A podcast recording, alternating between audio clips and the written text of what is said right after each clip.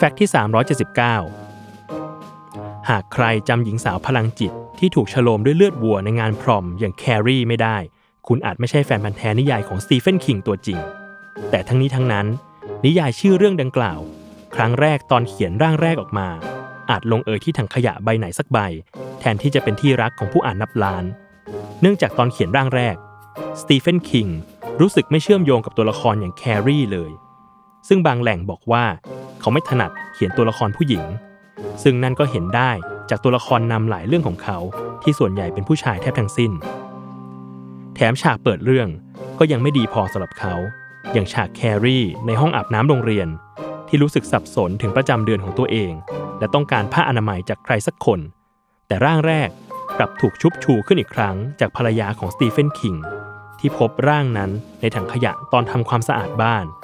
เธอได้หยิบต้นฉบับร่างนั้นขึ้นมาพูดคุย และให้กำลังใจเขาว่า เรื่องนี้ปูมาได้ดีแล้ว และขอให้เขียนเรื่องนี้ต่อไป ซึ่งหากภรรยาทิ้งร่างนั้นไป ไม่แน่ว่าสตีเฟนคิงอาจไม่ใช่นักเขียนชื่อดังจนถึงปัจจุบันนี้ก็ได้ใครจะรู้